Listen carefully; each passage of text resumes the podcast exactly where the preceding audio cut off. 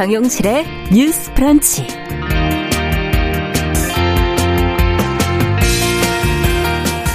안녕하십니까 정용실입니다. 코로나19로 통제됐던 수도권 지역 학생들 등교가 어제 한 달여 만에 다시 시작이 됐습니다.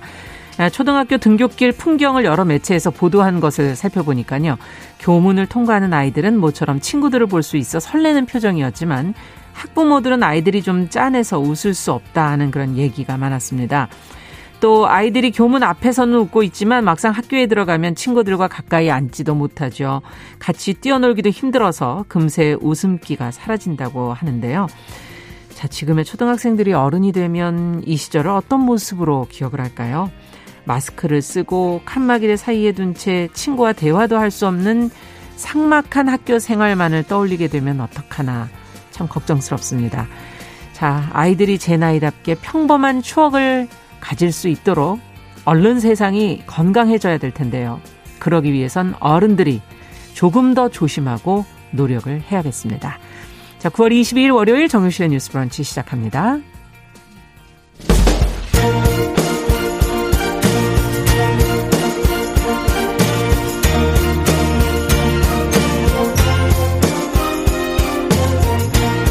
여성의 감수성으로 세상을 봅니다. KBS 일라디오 정용실의 뉴스 프런치. 여러분의 의견을 기다립니다. 문자는 9730으로 보내주세요. 짧은 문자 50원, 긴 문자 100원이 부과됩니다. KBS 모바일 콩, 유튜브를 통해서도 무료로 참여하실 수 있습니다. 네, 정실의 뉴스 브런치 항상 여러분들과 함께 프로그램 만들어가고 있습니다. 오늘도 CHC9301번님, 여성형님, 아카세즈님, 오영찬님, 남기순님 이렇게 들어와 주셨고요. 그리고 써니스카이님, 누렁이님, 최희철님 유튜브로 들어와 주셨습니다. 유튜브로 요즘에 막 700명, 800명, 어떨 땐 1000분까지 이렇게 들어오시니까 한 분 한 분 다 호명해 드릴 수 없어서 마음은 드리고 있다는 거 잊지 마시기 바랍니다. 자, 첫 코너 저희는 뉴스픽으로 시작을 하죠. 더 공감 여성정치연구소의 송문희 박사님 안녕하세요. 네, 안녕하세요. 전혜연 스타평론가 안녕하십니까? 네, 안녕하세요. 자, 오늘 첫 번째 뉴스는 국민의힘의 박덕흠 의원. 어, 국회 국토교통위에 속해 있었는데요. 가족의 건설 회사를 통해서 거액의 공사를 특혜 수주했다 하는 지금 의혹을 받고 있습니다. 지금 당내 여론은 좀 어, 엇갈리고 있는 것 같은데 어떻게 지금 상황이 돼가고 있는지 먼저 전혜연 평론가께서 좀 정리해 주시겠어요? 예, 우리 국회가 하는 중요한 일 중에서 예산 심의도 있지만 또 하나 10월 되면 하는 이제 국정 감사가 있습니다. 그렇죠. 국회는 감사의 권한을 갖고 있고 그런 피감 기관이 있겠죠. 음. 그럼 국회 교통위원회의 경우에는 당연히 국토교통부 그리고 산하 기관이 피감 기관이 됩니다. 네. 그런데 지금 논란이 되는 부분은 뭐냐면요. 국민의힘 박덕흠 의원이 국회 교통위원으로 활동을 했었는데 네. 활동하는 5년 동안 피감 기관들로부터 공사를 수주했다. 음. 그래서 일각에서는 이것이 특혜냐 뭐 아니면 외압이 있었냐 여러 가지 논란이 번지고 있는 상황입니다. 네. 박덕흠 의원의 입장을 좀 전해드리자면 어, 사실이 아니다. 여당의 억측이다라고 주장을 하고 있고 음. 본인과 관련된 건설 회사가 공개 경쟁 전자입찰 제도를 통해서 정당하게 했다라고 주장을 하고 있습니다. 네. 근데 이 지금 점점 논란이 커지고 있는데 여당 더불어민주당에서는 이건 굉장히 엄중하게 다스려야 된다. 특히 지금 민주당 같은 경우에 최근에 음. 김홍걸 의원의 그 부동산 축소 신고와 관련해서 제명을 네. 지금 한 바가 있어요. 음. 그러니까 민주당에서는 우리 당도 이렇게 했으니까 국민의힘도 이에 상응하는 조치를 해야 된다라고 네. 주장을 하고 있고요. 일부 시민단체의 경우에는 박덕흠 의원을 형법상 직권남용 혐의로 경찰에 고발을 한 상태입니다. 음. 지금 논란이 계속 커지고 있어요. 국민의힘이 이에 대해서 일단 진상조사 특별위원회를 구성하겠다라고 했는데 네. 당내 분위기가 약간 갈라진다 이렇게 전해지고 있습니다. 일단 초선대 같은 경우에는 음. 이 문제가 굉장히 국민의 분노를 살 수 있기 때문에 당에서 네. 강력하게 조치를 해야 된다 이런 음. 여론이 지금 많이 나오고 있습니다. 예를 들면 뭐 초선인 박수영 의원 이런 사람들이 언론 인터뷰를 하면서 네.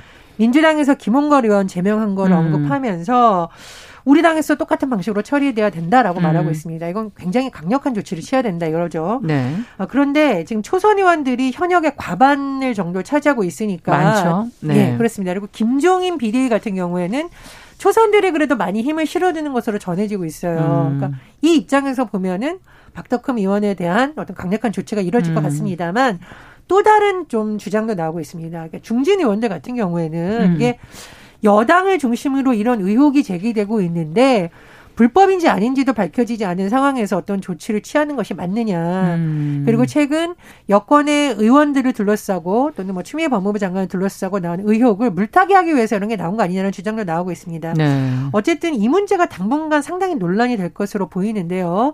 일단은 박덕흠 의원이 속한 국민의 힘이 어떤 조치를 음. 내릴지에 일차적 관심이 쏠리고 있습니다. 네. 자, 박덕흠 의원과 관련된 의혹과 또 거취 문제 두 분은 어떻게 하는 것이 현명한 방법이라고 생각을 하시는지 의견을 좀 들어보죠. 지금 어, 현재 정쟁의 대상으로 삼을 것이 아니라 이런 부분은 국민들이 가장 민감하게 생각하는 것 이것이 과연 공정한 것인가라는 화두를 한번 던져보면 네. 답이 나올 것 같습니다. 음. 이 의원의 경우에 지금 뭐 국민의힘에서 어, 진상규명위원회를 꾸려가지고 조사를 하겠다 그러는데 네. 그 면면을 보면은 뭐 조사 감찰을 할 수 있었던 분들로 짜겠다고 하는데 음. 이거는 시간이 지체할 부분이 아닙니다. 아. 진상위원회를 만든다고 하면서 계속 그 시간을 끌다 보면은 법적인 뭐 어떤 의혹이 밝혀지는 데까지는 오랜 시간이 걸리겠죠. 그렇죠. 아까 말했던 김홍걸 의원이라든가 이런 경우에 왜 제명을 했습니까? 어, 국민의 지금 감정 상태가 이런 부분들에 대해서 공정하지 못한 것에 대해서 굉장히 많이 음. 분노하고 있다. 박덕흠 의원 권 같은 경우에는 우리가 왜 2015년에 김영란법 처음 논의를 할때 네. 국회의원들의 이해 충돌 방지. 그러니까 국회의원들은 너무나 많은 일을 할 수가 있죠. 입법을 하고 여러 가지 일을 하는데 음. 거기에 그런 국가적인 일을 하는데 본인의 사익이 개입되면 안 된다. 그래서 공직자 중에서도 특히 또 국회의원들 같은 경우에는 제어할 장치가 없습니다. 네. 이분 같은 경우에 국토위를 5, 년 6년을 음. 하면서 본인이 건설사에 자기 가족들이나 지인들이 하고 있는 이런 상황이라면 음. 스스로 국토위 배정을 하지 않았어야 그렇죠. 되는 것이고 네. 당시에 당 역시 이런 부분을 고려를 했어야 되는데 지금까지 아무 문제 없이 그냥 왔었다는 것이죠. 음. 이번에 이런 식으로 밝혀지니까 여러 가지 이야기를 합니다. 뭐 특혜가 아니었고 음. 어, 공개 입찰을 했기 때문에 문제가 없고 이런 얘기를 합니다만 건설 쪽으로 계시는 분들 얘기를 들어보면 형식적으로 공개 입찰이라고 하더라도 실질적으로 제한 입찰 형식으로 운영되는 경우도 많고 예. 그렇기 때문에 이해 충돌을 방지해야 되는 게 필요한 거거든요. 음. 근데 막상 지금 법이 없다 보니까 이걸 어떻게 할 수가 없는 거예요. 네. 그래서 이거를 그때그때 국회의원들이 여당 여당 할 것 없이 왜 이해충돌 방지법이 빠졌느냐. 예. 국회의원들이 암암리에 서로 봐주면서 이런 거 자기들의 이익을 도모할 수 있는 이런 것들을 음. 서로가 그냥 이 법을 넣는 거를 기피하는 겁니다. 음. 그래서 국회의원들이 뭔가 다른 데서는 잘 싸우면서 본인들의 이해관계에 집중되는 그렇죠. 거는 정말 협심이 잘 되고 대동단결이 잘 되어서 이게 빠졌다. 음. 그래서 이번 기회에 이 이해 충돌 방지법을 다시 한번 제대로 넣어야 된다. 지금 법안들은 막 올라와 있거든요. 네. 제대로 논의된 적이 없습니다. 이 내용은 어떻게 지금 처음에 올라왔습니까? 처음에 김영... 그 네. 김영란법에서 이 김영란 전 권익위원장이 네. 이 이해충돌 방지법이 빠진 법안 김영란법은 반쪽짜리 법안이라고 비판을 그랬죠. 했습니다. 왜 왜냐하면 지금 현행 공직자 윤리법이 있습니다만은 거기에 이해충돌 방지는 약간 선언적이에요. 음. 실제적인 어떤 제재가 없습니다. 네. 원래 원안에 의하면은 이해충돌 원칙을 공직자들이 위반했을 때는 재산상의 이익을 환수합니다. 아. 그리고 3천만 원 이하의 과태료 그리고 만약에 직무상 알게 된 비밀로 재산상 이익을 얻는다. 그러면 네. 7년 이하 징역이나 5천만 원 이하 벌금까지 상당히 강한 강하게 처벌이 되어 있습니다. 네. 물론 당시 이게 들어가지 못한 이유는 그렇게 한다면 국회의원들이 할 수 있는 게 너무 줄어들지 않느냐. 이 법 자체가 이해관계라는 게 예. 굉장히 포괄적이고 모호하다. 음. 이런 논의 때문에 사라졌습니다만 이런 포괄성과 모호성은 입법화 과정에서 좀 더 명확히 할 수 있는 겁니다. 의지만 있다면 음. 아예 하지 말자고 하기보다는 음. 제대로 찾아가지고 문제점을 찾아 나가면서 법안을 한다면은 최소한 이런 부분들은 좀 막을 수 있지 음. 않겠나 이런 생각이 듭니다. 네. 이번에 입법이 돼야 되겠네요. 어떻게 본다면. 예. 일단 세 가지를 저는 짚고 싶은데요. 첫 번째로 지금 박덕흠 의원이 이 문제가 조금씩 나오기 시작한 시점에 국토위에서 환노위로 옮겼습니다. 이건 당 차원에서 결정을 지금, 한 거죠. 음, 그러니까 아, 지금은 환노위 소속이에요. 환노위 소속이군요. 네. 9월 10일 날 음. 국토위를 사임하고 이제 사보임한다 그러거든요. 환노위로. 이건 아마 이제 당 지도부에서도 아마 음. 결정을 한 사항이겠죠. 왜냐하면 이제 원내대표랑 아마 협의를 하지 않을까 싶었는데 네. 어쨌든 문제는 5년 동안 이렇게 됐는데 전 사실 초기부터 안 들어갔어야 되죠. 그럼 음. 이런 논란이 안 들어갔죠. 그렇죠. 본인의 가족들이 건설회사를 하고 있는데 음. 더군다나 국토위가 굉장히 예민한 엄청난 이익이 달린 이해관계가 많은 곳이죠. 사실은 본인이 먼저 안 가겠다고 하는 네. 게 맞죠. 국회의원들이 이건 윤리적 문제거든요. 음. 첫 번째 걸 짚고 싶고 두 번째로 박사님도 말씀하셨는데 당의 진상조사 특별위원회가 이게 국민들이 좀 납득할 만한 걸 낼 수 있을지는 조금 의문이에요. 왜냐하면 네. 진상조사 특별위원회에서 다음부터 조심하라고 뭐 경고 조치했다. 음. 국민들이 납득할 수 있을까요? 음. 그렇죠. 그런 부분에 있어서 참 음. 국민의힘이 앞으로 잘 대응을 해야 될 거라고 보고 세 번째로 말씀해 주셨듯이 대두적 보완책이 있을 겁니다. 근데 이게 세 번 정도 큰 시도가 있었어요. 2015년 김영란법 제정 당시에 이해충돌 방지 규정 아까 설명해 주신 내용이 들어가 네. 있었고요. 2019년 국민권익위에서 또 이해충돌 방지 법안을 국회에 제출했습니다. 네. 또 안 됐습니다. 그리고 네, 지금 4년 5년이 계속 그렇죠. 있는 계속 가고 있는 겁니다. 네. 그리고 올해 6월에 또 법안이 제출됐고 최근에 또 의원들이 같은 내용의 법안을 발의하고 얼마 있어요. 전인데요. 예. 그렇습니다. 그래서 사실은 민주당도 그렇고 국민의힘도 그렇고 이거를 사안이 터질 때 뭐 윤리 뭐 심판원 뭐 특별조사위 한다고 할 것이 아니라 근본적인 방지 대책을 이번에 만들어야겠죠. 그렇죠. 안 그러면 국민들이 보기에는 어 한두 명 약간 경고 주거나 제명하고 또, 넘어가려고 또 넘어간다. 한다. 근본적인 음. 대안이 아닙니다. 그래서 이번을 계기로 올해 국회의 과제 음. 지금 반드시 해야 될 것으로 일단 이해충돌 방지법부터 다뤄야 국민들이 좀 믿을 수 그러네요. 있지 않을까 그런 생각이 듭니다. 그 네. 이게 늘 반복되는 것이 아까 말했듯이 근본적인 대책을 세우면 되는데 그거는 피해가면서 그때 음. 그때 대상에 따라서 정쟁처럼 활용하는 것이 문제이다. 그래서 이거는 국민들이 조금 압력을 가할 수밖에 없는 부분이다. 네. 박 의원 같은 경우에 이번에 환노위로 상임위를 바꿨습니다만 이거는 임시 미봉책에 불과하다. 예. 저는 그렇게 생각. 생각을 하고 지금 여당 여당이 서로 아 이거 물타기 하는 거 아니냐 우리는 이런 문제가 있는데 이렇게 얘기 우리 당의 이런 문제에 대해서는 그 음. 그 당이 책임을 져야 됩니다. 우리 당에 문제가 있다면은 발본색원을 해가지고 제대로 조사를 하고 국민들의 눈높이에 맞는 해결책을 내놔야 그렇죠. 되는데 음. 서로 자기 당은 바라보지 않고 상대방에 대해서 상대방은 음. 의원이 이렇게 하고 있기 때문에 문제다. 우리가 왜 티끌 들보 얘기하면서 내 눈에 들보는 안 보고 남의 티끌만 본다 음. 그러는데 제가 볼 때는 여야가 다 들보를 주렁주렁 달고 있어요. 음. 그런데 서로가 상대방 얘기만 하고 있는데 그럴 때가 아니다. 특히 국민의힘 같은 경우에 지금 왜어뭐 빨강, 노랑, 파랑 당색을 어떻게 하느냐 가지고도 지금 논의가 분분하고 있는데 국민들이 보기에 네. 당색을 네. 바꾸는 게 중요한 것이 아니라 이런 부분에서 진짜 어떤 혁신의 모습을 제대로 보여줘야 된다. 음. 이런 말씀 드리겠습니다. 네. 이그 세종시 정부청사 서울하고 여의도를 오가는 공무원들이 부처별로 들고 다니는 가방이 다르다 이런 소문이 할때 있었어요. 음. 근데 지금은 사라져가는 음. 007 가방이라고 있습니다. 예. 딱딱한 가죽 가방에 여기 비밀번호 안 하면 안 풀려요. 그 음. 가방을 국토교통부 공무원들이 다시 들기 시작했다 이런 소문이 든 적이 있습니다. 왜냐하면 음. 국토교통부에 관련된 여러 가지 문서들은 대규모 개발과 관련된 정보가 들어있기 때문에 이게 만약 유출되면 맞아요. 굉장히 혼란이 일어나는 거죠. 네. 예전에 일부 국회의원이 국토교통부에서 받은 자료를 회의석상에서 발언했다가 이게 난리가 난 적이 있어요. 개발 관련된 거.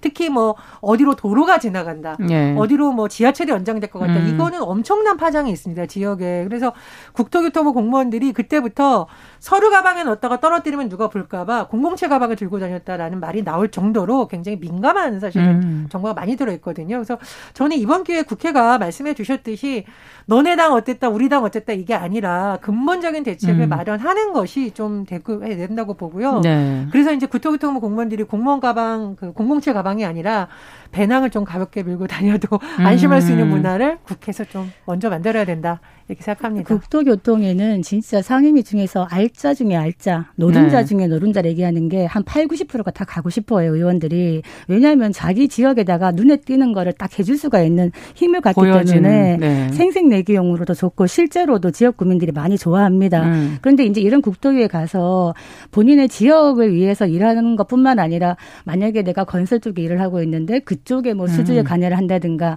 여러 가지 촘촘한 이해관계가 있을 텐데 음. 꼭 건설 분야뿐만 아니라 아마 지금 국회의원 300명 전수 조사를 한다 그러면 세세하게 크게 아마 이해 충돌의 여지가 있는 부분들이 있을 있겠죠. 겁니다. 이번에 좀 음. 근본적인 대책을 마련하기 전에 이 조사부터 한번 하는 거에 국회의원들이 동의한다면 진성 진정성을 저희가 인정할 수 있겠는데 음. 이번에도 그냥 어, 어리숙적 넘어가겠다 이, 이러진 않을까 생각이 드는데 결국엔 네. 국민들이 강제할 수밖에 없다고 생각합니다. 예. 그리고 이제 이해 충돌과 관련해서 본인만 해당하는 것이 아니라 본인의 가족 예를 그렇죠. 들면 본인의 아들의 건설사를 한다. 맞아요. 그럼 사실상 건설사를 하고 있는 거나 마찬가지입니다. 그렇죠.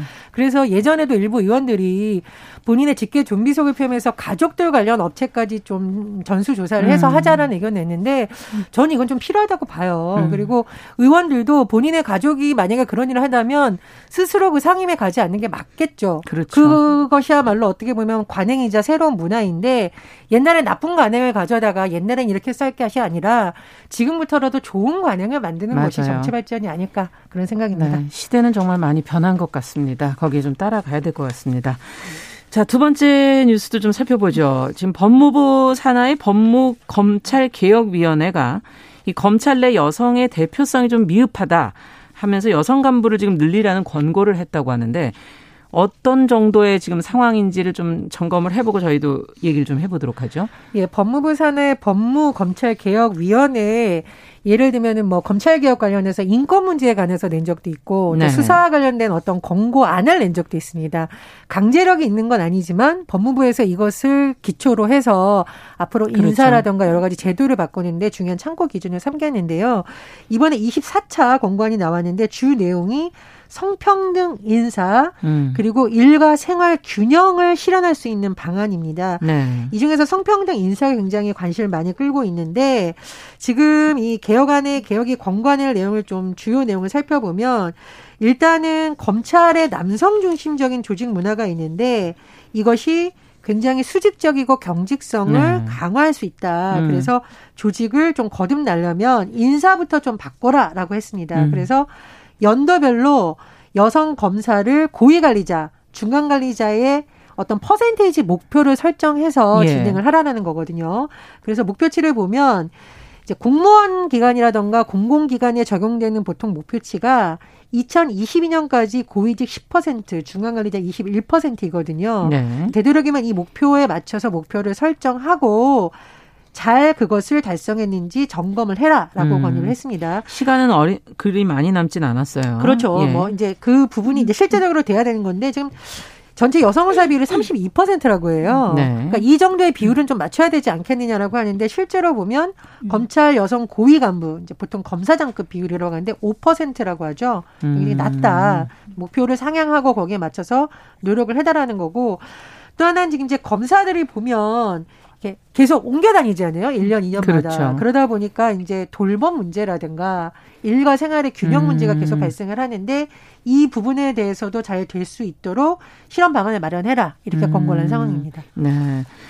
자, 뭐 이번이 처음인 건 아닐 것 같은데 여성 간부의 어떤 필요성 어, 많이 검찰도 느끼지 않았을까. 이번 권고안의 실현 가능성까지 한번 두 분이 좀 얘기를 해 주시죠. 아, 저는 뭐 이제 권고안 자체에 대해서는 이런 권고안이 나올 이유가 지금 현재 전체 여성 검사 비율이 32%라 그래요. 음. 그런데도 실제로 아까 얘기했던 검사장급은 5%, 그다음에 차장 검사급 8%, 부장 검사급 17%밖에 안 되니 네. 이거 좀 불합리하지 않느냐. 음. 그래서 정부에서 이제 이런 얘기를 하죠. 2022년까지 전체적으로 여성 고위 관리자를 10%, 음. 중간 관리자 21%를 목표로 하자고 하는데 여기에도 못 미치기 때문에 하자 이렇게 얘기를 하는 것인데 아 현실을 보면 조금 네.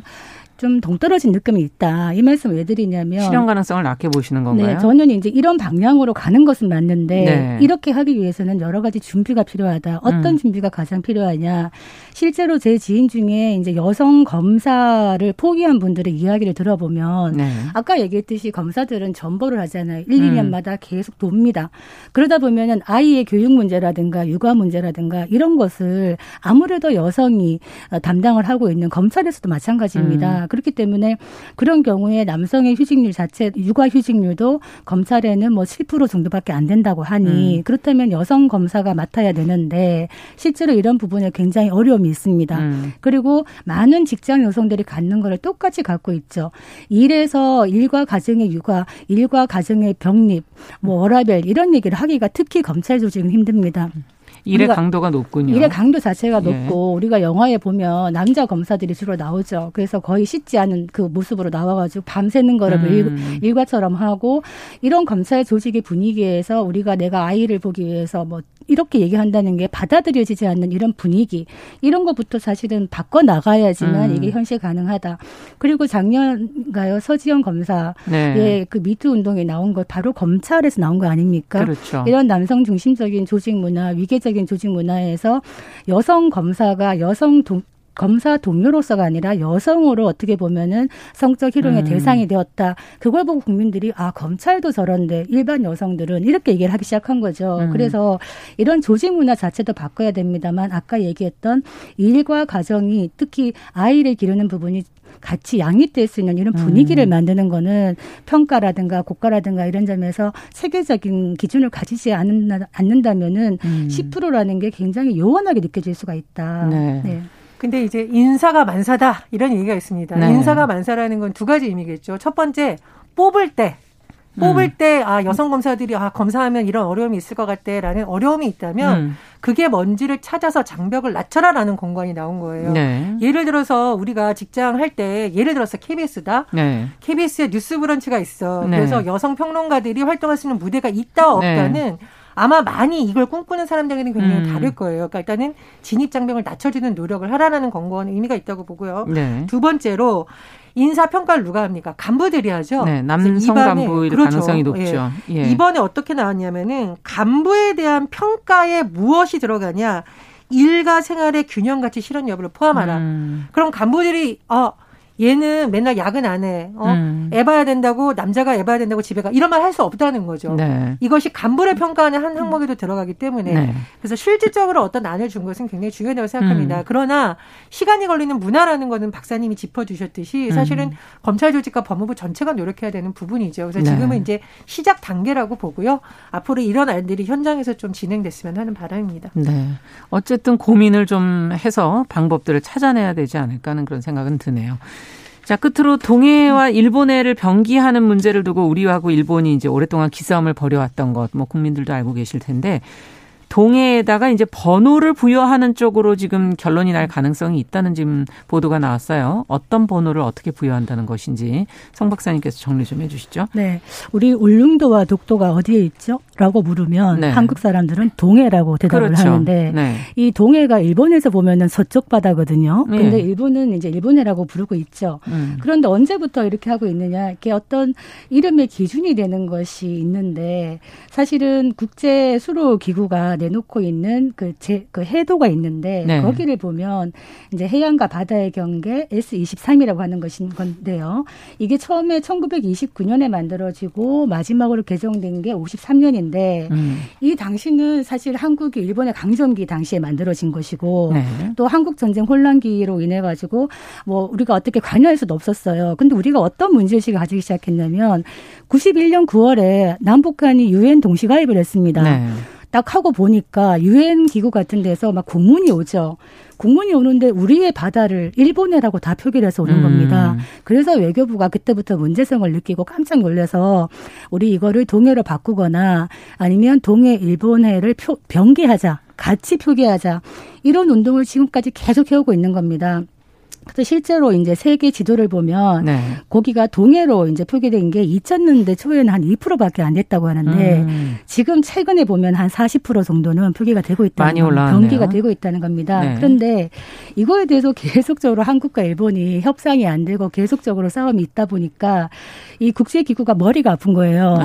그래서 어떻게 했냐 네. 이번에 이 이름 자체를 아예 없애고 디지털화 시대에 맞게 숫자로 번호를 도입하자 음. 새로운 표준을 이제 개발 생각을 한다는 겁니다. 그래서 아마 이번 11차 11월에 이제 총회에서 아마 결정이 날 것 같은데 한국, 일본, 다른 국가들 그리고 북한까지 다 좀 우호적이기 때문에 새로운 해안과 바다의 경계 정보를 담은 S130이 새로운 표준이 될 것 같아요. 그렇다면은 음. 이제 이 바다와 해양의 숫자가 붙는 것이죠. 네. 근데 문제는 이제 이걸로 끝나는 것이 아니라 기존에 그렇다면 아날로그 방식의 지도라든가 이런 음. 데에는 어, 아직 바뀌려면 시간이 남겠죠. 그렇죠. 그리고 우리가 구글 맵을 많이 사용하는데 구글 맵을 딱 들어가면 일단 일본어로 나옵니다. 음. 근데 그거를 계속적으로 한 세 번 정도 눌러 보면은 아시아에 딱 들어와 보면은 그때 동해 일본의 병기가 되어 있는데 음. 앞으로는 이제 이런 운동도 우리가 병행을 해 나가야 되는 시점이다. 그렇군요. 민간에서도 노력이 필요하군요. 네. 어떻게 보십니까? 그 사이버 외교 사절단이라고 불리는 것이죠. 반크. 네, 뭐 반크. 독도 관련해서도 뭐 그렇죠. 여러 가지 활동을 많이 하는데 최근에 영문으로 한국 지도를 방크에서 한 만 부 정도 제작해서 음. 배포했다고 하는데요. 이게 해양 영토 알리기 캠페인 차원에서 진행이 됐다고 해요. 그래서 네. 동해를 이스트 씨 라고 음. 써서 많이 좀 배포를 하고 있고 또 재밌는 것은 요즘은 사실 종이 지도가 아니라 우리 다 이게 모바일로 사진으로 그렇죠. 보잖아요. 방크에서 이런 내용으로 사진을 누구나 다운받을 수 있게 지도를 제작해서 음. 개개인들이 좀 인스타그램이라던가 페이스북이라던가 SNS에 좀 많이 올려달라. 아. 그래서 뭐 정부 차원의 노력도 필요하지만 민간인들 차원에서도 이게 좀 널리 확산되도록 그렇죠. 해달라고 했거든요. 그래서 음. 정부의 노력도 중요하고 우리 한 명 한 명이 좀 외교관이다 생각을 해서 이런 활동을 하는 것도 의미가 음. 있다고 봅니다. 그 지난 4월에 그 넷플릭스로 많이 보시잖아요. 네. 그 넷플릭스가 영화 사냥의 시간이라는 거를 보냈는데 음. 그전 세계 190개국에 이렇게 나오는 건데 거기에 자막에 동해가 일본어로 표기가 돼서 아. 우리가 문제를 제기했더니 이제 수정을 했던 사건이 있는데요. 예. 이런 식 으로 끊임없이 우리가 봐야 된다. 지켜볼 게 많네요. 예, 예전에 노무현 전 대통령 계실 때 그 한일 정상회담 2007년에 할 때 아베 신조 총리 만나서 어떤 음. 제안을 하셨냐면 동해를 평화의 바다, 음. 우위의 바다로 바꾸자 했더니 맞아요. 아베 신조 총리가 즉석에서 거절했던 이런 음. 경우가 있습니다. 네, 노력이 앞으로도 필요할 것 같습니다. 시간은 걸리겠네요. 자, 뉴스픽 전혜연 평론가 더 공감 여성정치연구소 송문희 박사 두 분 수고하셨습니다. 감사합니다. 감사합니다. 자, 정용실의 뉴스 브런치 듣고 계신 지금 시각 10시 32분입니다. 라디오 정보센터 뉴스 듣고 오죠. 어제 국내 코로나19 확진자가 하루 새 61명 늘어 사흘째 두 자릿수를 유지했습니다. 국내 발생은 51명으로 서울 20명, 경기 14명, 인천 2명으로 수도권에서 36명이 나왔습니다. 유엔 75주년 기념 고위급 회의가 미국 뉴욕에서 화상회의 방식으로 개최됐습니다. 문 대통령은 이 자리에서 코로나19 극복의 답은 단결, 연대, 협력이라고 강조했습니다. 민주당이 추석 전에 코로나19 피해 지원책이 집행될 수 있도록 오늘 반드시 4차 추가 경정 예산안을 처리해야 한다며 야당의 합의를 지켜달라고 요구했습니다. 여야는 앞서 오늘 오후 2시 본회의를 열어 4차 추경안을 처리하기로 잠정 합의한 상태지만 지금까지 세부 내용을 놓고 절중점을 찾지 못한 상태입니다. 민주당이 추천한 조성대 중앙선거관리위원 후보자에 대한 인사청문회가 오늘 국회에서 열립니다. 오늘 청문회에서는 조 후보의 과거 여권 편향적 언행이 주요 쟁점이 될 것으로 보입니다. 임대료 등 국내 가계의 주거 관련 대출이 올해 2분기 관련 통계를 집계한 이래 처음으로 40조 원을 넘어섰습니다. 은행에서 주택을 담보로 돈을 빌릴 때와 담보 없이 신용으로 대출받을 때의 금리 차이가 0.47%포인트로 크게 줄었습니다. 지난달 전월 대비 생산자 물가가 3개월 연속 상승세를 보였습니다. 다만 코로나19의 영향으로 지난해 같은 달과 비교해서는 6개월 연속 내림세를 보였습니다. 지금까지 정보센터 뉴스 정원나였습니다.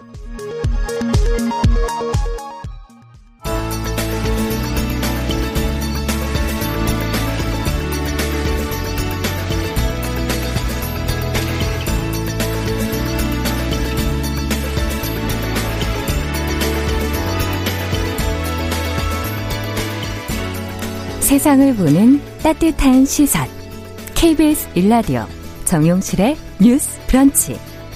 매일 아침 10시 5분 여러분과 함께합니다. 네, 정용실의 뉴스 브런치 듣고 계신 지금 시각 10시 34분 넘어서고 있습니다. 자, 시인의 눈으로 뉴스와 세상을 보는 시간이죠. 시시한가. 오늘도 신민아 시인 잘해 주셨습니다. 어서 오십시오. 안녕하세요. 야, 저보다도 먼저 미무수아 님이 유튜브로 네. 신민아 작가님 어서 오세요. 아, 반갑습니다. 기다리시는 분들이 계신 것 같아요. 네. 자, 오늘은 어떤 뉴스로 저희가 이야기를 풀어가 볼까요? 우리가 함께 생각해 볼 문제인데요. 어. 그 코로나19 때문에 요새 무료 급식소가 줄어서 노숙인이나 형편이 안 좋은 어르신들이 밥을 먹기가 힘들어졌다고 하는데요. 아. 이런 상황에 대해서 서울시가 운영하는 급식소의 문턱이 좀 높아져서 걱정하는 목소리가 좀 나오고 있습니다. 예. 그 한겨레 신문 그 보도에 따르면요. 서울역 인근에 있는 따스한 체험터 무료 급식소가 그 방역 관리를 강화하기 위해서 왜 우리 교통카드처럼 이렇게 찍는 현, 예, 형식으로 예. 카드 회원증을 최근에 도입을 했는데요. 음. 대개 노숙인들은 사실 휴대전화가 없는 경우가 많죠. 그래서 수기로 이렇게 작성하는 명부가 의미가 없기도 해요. 예. 그래서 이런 절차를 만든 건데요. 그런데 문제는 이 카드를 발급을 받으려면 어, 사진도 찍어야 하고 그리고 노숙인 지원센터 이용 기록이나 어떤 면접을 통해서 아. 그 서울시 그 노숙 이력을 확인을 받아야 한다고 합니다. 절차가 좀 복잡하네요. 예, 예. 그래서 이미 신분증 확인을 하는데도 그 또다시 노숙인이란 사실을 증명을 해야 하는 거잖아요. 음. 그러니까 이 부분에 대해서 이게 필요한가 그리고 이것도 약간 인권 침해고 또 노숙인들에게 또 낙인을 찍는 일이라는 음. 어떤 문제를 지적을 하고 있어요. 네. 그래서 또 노숙 이력을 솔직히 알리기 불편해하는 분들도 있잖아요. 아, 그렇죠. 예, 그래서 그런 확인 절차를 꺼려서 결국은 또 식사를 못하는 분들도 있다고 하더라고요. 아. 그래서 어차피 휴대전화도 없는데 또 하나의 신분증을 만드는 게 얼마나 도움이 될지 그것도 아직은 좀잘 처음에는 안전 때문에 시작한 거지만 네. 결국은 또 이런 문제가 생기는 거네요. 그렇죠. 네. 네. 밥 한 끼라는 것이 정말 뭘까 지금 그런 생각도 들기도 하면서 네. 복지 혜택을 받기 위해서는 이걸 이렇게 증명까지 해야 된다면 아 정말 너무 가혹한 거 아닌가 하는 음. 생각도 들기도 하고 네. 어떻게 보십니까? 근데 저는 제도적인 차원에서 특히 요즘 같은 감염병 시대에 음. 아무래도 체계적으로 관리를 하기 위해서 이런 조사는 사실상 필요한 부분이라고 생각해요. 음. 그리고 이제 이게 굉장히 방역에도 필요한 절차라고 생각은 드는데 네. 근데 이런 방식이 조금 더 섬세하지 못했다고 보기는 하거든요. 음. 우리가 약간 타인에 대한 상상력 얘기를 자주 하는데 그렇죠. 예를 들어 어디 회사에 이력서 낼 때도 보면 음. 뭘꼭 부끄럽게 살아서가 아니고 네. 사실 몇 줄로 요약된 이력서 남 보여주기 꺼려 할 때도 있잖아요. 맞아요. 그리고 또 개인적으로 뭐 사진 찍는 거 싫어하는 사람도 있고 음. 그리고 각자 보호받고 싶은 영역이 있는데 음, 음. 약간 이런 부분을 좀 너무 거칠게 다룬 것 같아요. 그러네요. 그러니까 보... 하물며 노숙하는 거 증명도 하고 면접도 보고 뭐 그러니까요. 사진도 찍어야 하니까 이건 어떤 밥 한 끼를 먹기에 너무 힘든. 그렇죠. 밥 한 끼 먹으려고 이런 어떻게 보면 수치를 증명하는 거나 예. 마찬가지인데 근데 아, 그럼 이분들이 실제로 네. 식사를 어떻게 하실까 이런 현실적인 문제가 고민이 그렇죠. 되네요. 예. 급식소 문턱이 높아진다면. 예. 그래서 이게 계속 밥 드시기를 꺼려 하시고 음. 그냥 굶는 분도 있다고 합니다. 네. 나중에 보면 이건 다 우리 사회의 손해 아닐까요? 예. 예. 오히려 이 기사에도 나왔는데요. 보니까 노숙인들도 무료 급식소를 이용을 하지만 음. 쪽방촌 있잖아요. 예, 예. 거기 사시는 분들도 무료 급식소 이용을 많이 하신대요. 그렇군요. 그러니까 사실 밥을 해 먹을 수 있는 부엌이 없잖아요. 네, 맞아요. 그래서 이번 일을 계기로 인근 쪽방촌에 사시는 분들도 사실상은 음. 무료급식소를 찾기 힘들어진 거나 마찬가지거든요. 그렇군요. 그래서 이 문제도 좀 보완해야 한다 하는 지적이 있습니다. 네. 네. 자, 그럼 오늘은 어떤 시를 저희가 좀 같이 읽어볼까요? 오늘은 이전에 음. 읽었던 시와 좀 다르게 곰곰 음. 생각을 해보면서 한번 읽어보셔야 돼요. 아. 그 김은지 시인의 머핀이라는 시를 들고 왔는데요. 제목은 전혀 생뚱맞은 예. 느낌이 드는. 머핀 아시죠? 제가 알죠. 좀 가면 음. 이쁘게 이렇게 동그랗게 돼 있는 케이크 같은. 그러니까. 예. 근데 요 시에서 사실 세 음. 명이 음. 등장해요. 세 명이. 그러니까 여러분들이 시 읽기 전에 어떤 공간을 떠올려 보시는데 네. 그게 인사동의 한 갤러리라 생각을 해보세요. 네, 등장인물이 나오는데 첫째는 거린이 등장을 하고요. 예. 둘째는 갤러리에 작품을 전시한 미술 작가가 나옵니다. 작가가 나오고 그리고 마지막으로는 그 둘을 바라보는 시인의 시선이 나오거든요. 아. 예, 이렇게 세 단계로 약간 나눠서 한번 시를 읽어보면 좀 더 쉽게 다가올 수 있을 것 같아요. 그렇군요. 지금 아마 이해하기 조금 쉽지 않으신가 보다 미리 설명해 주시는 거예요. 듣고 난 다음에 저희 자세히 얘기를 좀 해야 될것 같아요. 그렇습니다. 예. 그럼 오늘도 전문 낭독. 전문 낭독은 예. 제가 하겠습니다. 아나운서님이 예. 부탁드립니다. 예.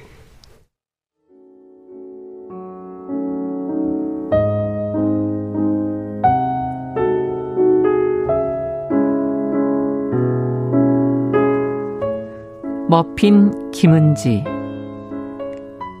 갤러리에 들어온 거린이 머핀 하나와 방울토마토 한 움큼을 가방에 쑤셔 넣는다.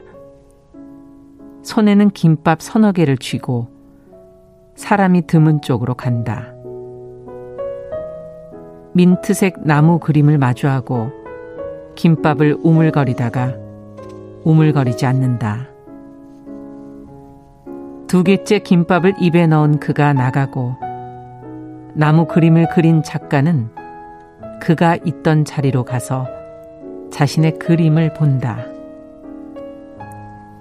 유명한 배우가 동행과 걷고 한국말을 잘하는 외국인들 사이에서 나도 새로 걸린 그림을 감상하고 머피는 1인분만 가져가는 수요일 인사동의 생기.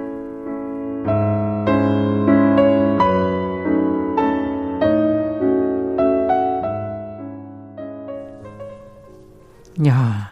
어떠신가요? 진짜 이게 딱 나눠지네요. 예. 세 분이 등장을 하시네요. 그렇죠. 순서대로. 예. 첫 번째는 어떤 거린이 와서 예. 그 갤러리에 있는 간식들, 음. 머핀이나 뭐 방울토마토 이런 거를 가방에 쑤셔 놓고 김밥을 먹으면서 음. 그 다음에는 그림을 보죠. 그러네요. 그림을 보는데 어, 그 거린이 지나가고 나서 그 그림을 그린 작가가 그 거린이 있던 자리에 다시 서고 음. 그 다음엔 그 작가가 가고 그 다음에 시인이 와서 그 그림을 감상하고 머피는 1인분만 이렇게 아, 가져가는 그런 예. 어떻게 보면 굉장히 사소하고도 담담한 풍경이죠. 그렇죠. 그냥 그 풍경을 네. 어떻게 보면 어, 스케치하듯이 감정 없이 그냥 그대로 네. 적으신 거라고 볼 수도 네. 있는데요. 네. 예. 제가 이슈를 가져온 이유는요. 제가 보통 이렇게 주변에 어떤 노숙인이나 거린을 이렇게 볼때 음. 저의 시선도 두 가지 정도였던 것 같아요. 음. 하나는 첫 번째는 공부 열심히 하면 노숙인 된다. 음. 이런 식으로 다른 사람의 처지를 희롱하면서 음. 그렇게 다른 사람의 처지를 약간 희화하면서 음. 비웃거나 둘째는 그저 온정적인 시선이었던 거죠. 둘 다가 상당히 극단적이에요. 예, 딱하게 예. 보거나 아니면 정말 그냥 바로 동정어린 시선을 이렇게 보냈던 것 같은데 이 두 가지 자체도 저는 어떻게 보면 좀 폭력적이라는 생각이 들었어요. 예, 음. 왜냐하면 동정이나 연민하는 시선은 또 다르다고 생각할 수 있지만 음. 어떻게 보면 저 사람이 약자라는 어떤 시선은 음.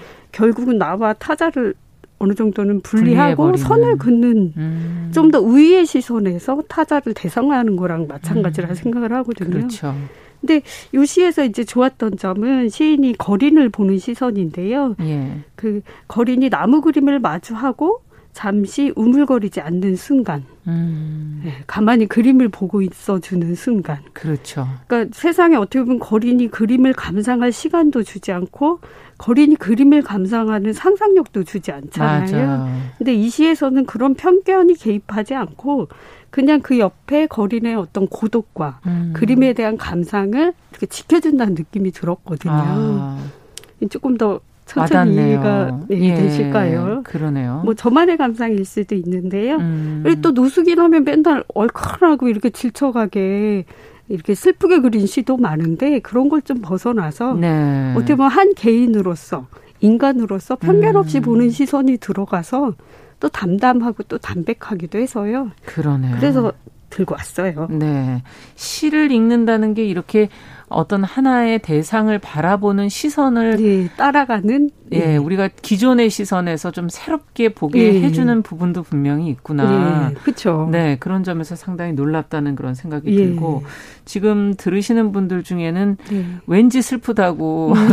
제가 너무 슬프게 읽었나 그리고 오늘 왠지 배경음악도 이렇게 서글픔이 깔려서 꼭 네. 그렇게 안 슬픈 거 깔아주셨어도 좋을 텐데 그래도 좀 사뿐한 음. 기분으로 어떤 인간으로서 대하는 그렇죠. 시선이 좀 보이죠. 예. 조금이라도 그 마음이 읽혀졌으면 좋겠습니다. 우리가 이렇게 어, 온정적인 네. 시선을 바라보는 것보다 뭔가를 행동하는 게 사실은 이들에게 더 도움이 되는 맞습니다. 게 아닌가. 저는 SNS의 명언 중에 하나라고 생각하는데요. 예. 그 동정할 거면 돈으로 줘요. 이런 거거든요.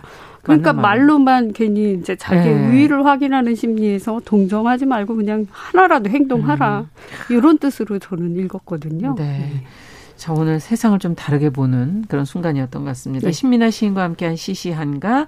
오늘은 타인의 상황을 바라보는 우리의 태도 생각해 봤습니다. 감사합니다. 감사합니다.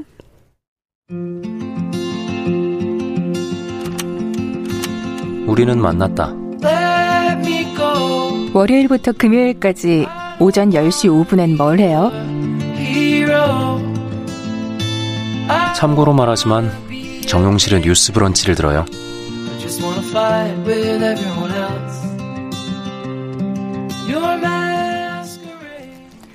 네, 정용실의 뉴스 브런치 듣고 계신 지금 시각 10시 45분을 넘어서고 있습니다. 자, 이번에는 환경 오염과 기후 위기의 심각성을 좀 생각해 보는 시간이죠. 그리고 생, 실천적인 대안까지도 모색해 봅니다. 환경하자 생존하자. 오늘도 그린피스 서울 사무소 김지석 전문위원 전화로 연결하겠습니다. 안녕하십니까? 네, 안녕하세요. 네.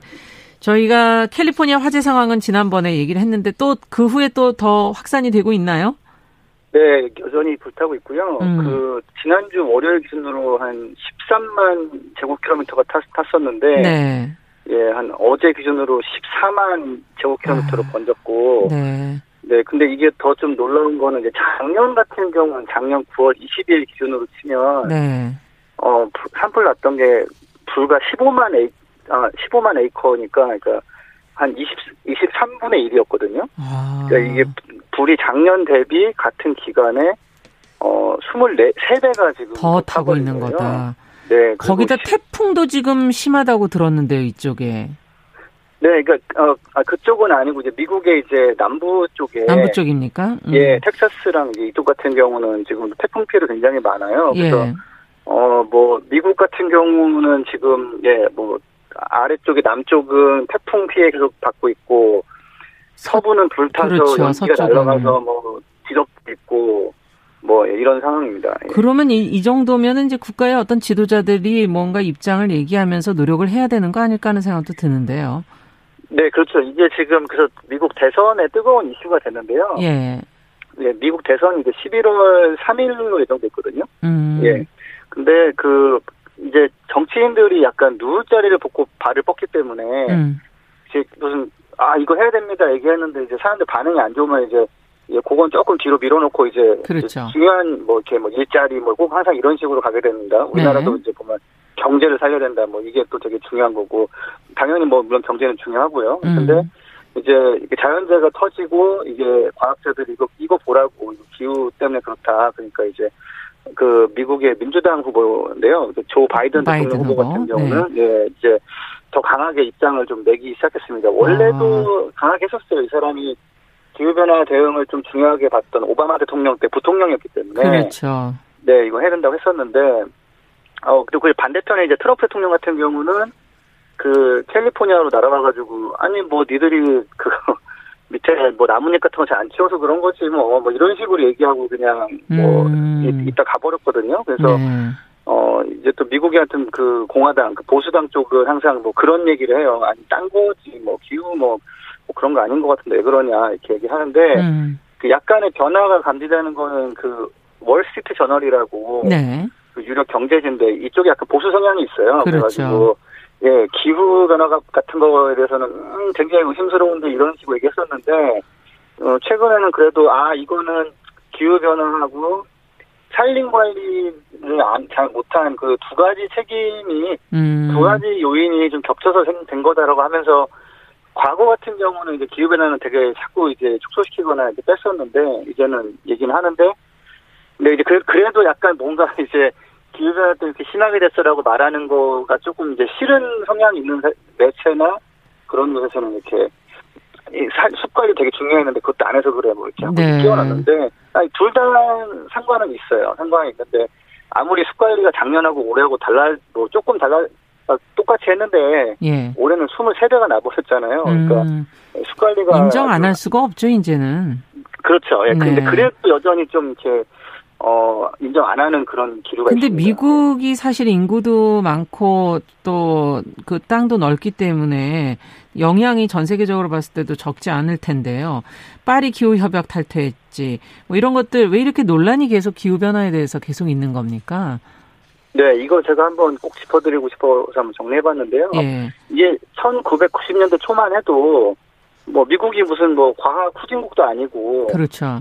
논란이 없었어요. 음. 아 이거 문제다 심각하다. 예, 했고 공화당의 대통령이었던 그 아버지 부시, 그러니까 부시, 그러니까 아버지 부시. 네. 또, 어, 아, 내가 당선되면 이거 해결하겠다. 음. 이제, 이제 온실 효과가 영어로 그린하우스 이펙트거든요. 네. 근데 내가 이제 화이트하우스에 들어가면, 백악관에 들어가면, 음. 화이트하우스가 이 온실가스 문제를 해결하는 화이트하우스 이펙트를 보여주겠다 이러면서 아. 해결을 약속했었어요. 예. 근데 이게 시간이 지나면서 실제로 국제 협의가 돼서 뭐 교토 협약 같은 게 좀 만들어지고 이러니까 어 그때부터 자꾸 자꾸 아니 근데 과학적 확실한 거 아닌 것 같은데 이렇게까지 해야 되냐 이런 얘기 막 나오기 시작한 거예요. 예. 그리고 어 엘고가 이제 그 기후 변화 문제 알리는 활동가를 알려졌지 않습니까? 그렇죠. 네. 근데 그 사람이 대통령을 이제 그 선거에 나가서 그 부시한테 졌잖아요. 아들 네. 부시한테. 네. 근데 이제 또 아들 그 그때부터 아들 부시는 아 이건 뭐 확실하지 않은 것 같은데 미국이 너무 힘쓰는 것 같고 너무 뭐 이렇게 부담이 음. 큰것 같다 이런 식으로 얘기하고 뭐 어떤 일도 있었냐면은 그 쥐라기 공원이라고 영화 뭐 기억납니다. 네. 네네 그거의 작가를 청문회에 세우는 거예요. 예. 이 사람이 기후학자가 아니거든요. 예. 예, 근데 세워가지고 기후변화 과학적인 근거 맞냐. 그러니까, 아, 내가 봤을 때 꼭 그렇지 않다. 명확하지가 않다, 이게. 예. 뭐, 뭐, 근데 이게 무슨 어떻게 보면은 좀, 뭐랄까, 코미디거든요. 그러네요. 그 사람은 나름대로 교육받은 사람이고, 뭐, 유명한 소설을 썼지만, 기후과학을 전공한 사람이 아니에요. 음. 근데, 어, 근데, 근데 이렇게 공방이 벌어진 데는 이제 최근에 이제 확실하게 밝혀진 게, 이 석유 업계가 음. 이제 과학적 근거가 약하다는 이제 좀 이렇게 공작을 좀 벌였습니다. 이게 그 어떤 내용입니까? 석유에서 어떤 업체가 어떤 식으로 한 건가요? 예, 이게 정말 돌아보면 이게 지금 다 전말이 드러난 걸 보고 있으면 기가 막히고 정말 분통이 터지는 일인데 예. 기름 좀 팔아먹겠다고 이렇게 만든 건데 사실 엑손이라는 회사가 이제 전 세계 최대 그렇죠. 그 석유회사 중에 하나인데 돈을 무지 어마어마하게 벌, 벌었단 말이에요. 네. 그래서 그 회사가 이제 기후변화 그 문제 제기가 나오니까 70년대 말만 해도 이제 과학자들 사이에서는 좀 큰 이슈였어요. 그래서, 예. 그래서 그때 그래 한번 들여다보자고서 정말 가장 그 연구를 잘하는 사람들을 모아서 팀을 꾸렸어요. 음. 연구비를 듬뿍 주면서 한번 보라고 어떻게 되는 건지 이게 앞으로 어떻게 될 건지. 그러니까 한 1, 2년 연구해본 결과 아 이렇게 가면 그러니까 석탄, 석유, 천연가스를 막 쓰면서 이대로 가면 앞으로는 그 온도가 계속 올라가고 없는 피해가 올 수 있다. 네, 예전부터 이런 거고. 얘기는 많이 나왔었죠. 네, 네. 그래서 뭐 결국은 다시 그, 그 회사가 연구팀 꾸려서 결, 한 결과 아 심각하다 이게 나온 거예요. 예. 근데 이제 그 과학자들이 보고를 했어요. 아 예. 저기 이렇습니다. 그러니까 근데 이제 회사는 어떤 식으로 발표를 했냐면 아 우리도 연구해봤는데 증거가 확실치가 않다 이게 이제 뭐 애매하다. 음. 어, 좀, 뭐, 뭐, 우리, 정말 석유 때문에 이런 건지 좀 모르겠다. 이런 식으로 발표를 했, 어요 그래서 과학자들이, 아니, 지금 뭐 하는 거냐고. 근데 이제 그 계약서상에 이렇게 뭐, 연구 결과에 대해서 밖에서 뭐 누설하지 말고 이런 게 있었나 봐요. 그래서 네. 그냥 그 조용히 떠나고, 떠났는데, 아. 그렇게, 그 속에서 발표는 그렇게 했지만 내부적으로는 어떻게 했냐면, 전략을 세웠어요. 이렇게 음. 이제 그 내부 문건이 또 발견돼가지고 이제 지금 소송도 걸려 있고 한데 그렇군요. 예, 과학적 결론에 불확실한 부분이 있다라는 것을 강조해라. 아. 예, 그리고 어 균형 있는 과학적 접근을 촉구해라. 네. 예, 다양한 의견을 받아들여라 이렇게 이런 식으로. 근데 인류의 미래에는 참 악영향을 미친 게 아닌가 하는 그런 생각도 들고. 아 엄청난 악영향을 그러니까요. 왜냐면은 쓸어 담을 수도 없는 온실가스를 수십 네. 년간 에이 설마 뭐 아니라던데 뭐 이런 식으로 하게 했는데 어 아주 교묘한 건 뭐냐면 사실 말씀해 주시죠. 네 네. 균형 있는 접근을 촉구하라고 하는 거는 사실 되게 좋은 말이잖아요. 그렇죠. 이거는 다, 다양한 의견을 들을 수 있는 그런 얘기죠. 예, 근데 이게 굉장한 함정인 거예요. 예. 왜냐면은 근거가 명확해가지고 아 이것 때문에 이렇게 됐습니다가 나와 있는데 음. 다양한 의견을 들어가면 거기에 돈을 받고 연구한 사람들도 있고 아니면 그냥 사상적으로 이렇게 그런 뭐 쓰지 말아라 이런 게 싫어하는 사람들이 있거든요 과학자들 중에서 네. 네. 그런 사람이 자꾸 논문을 내는 거예요 아 내가 봤을 땐 이게 이렇지가 않은 것 같다 뭐 이러면은 음. 석유업계에서 이거 뭐라고 이런 의견도 있다 그러니까 뭐한 수천 명의 과학자들은 어 이거 심각하다 얘기하는데 뭐한 열댓 명이 이렇게 막 떠들면 그거 그거를 이제 석유업 이런 데서 아, 아 이거 보라고 균형 있게 보라고 그래가지고 그러니까 사람들이 균형 있게 보고 싶어하는 그런 뭐랄까 건전한 그리고 지구 온난하면 다 날이 네. 더워져야 되는데 일부 지역에는 날이 더워지지 않는 지역도 있고 뭐 추워지는 지역도 있고 그래서 그런 문제를 더 부각시킨 거군요. 아, 예, 또 그런 일이 있으면 어느 지역에 갑자기 혹한이 왔다 그러면은 네.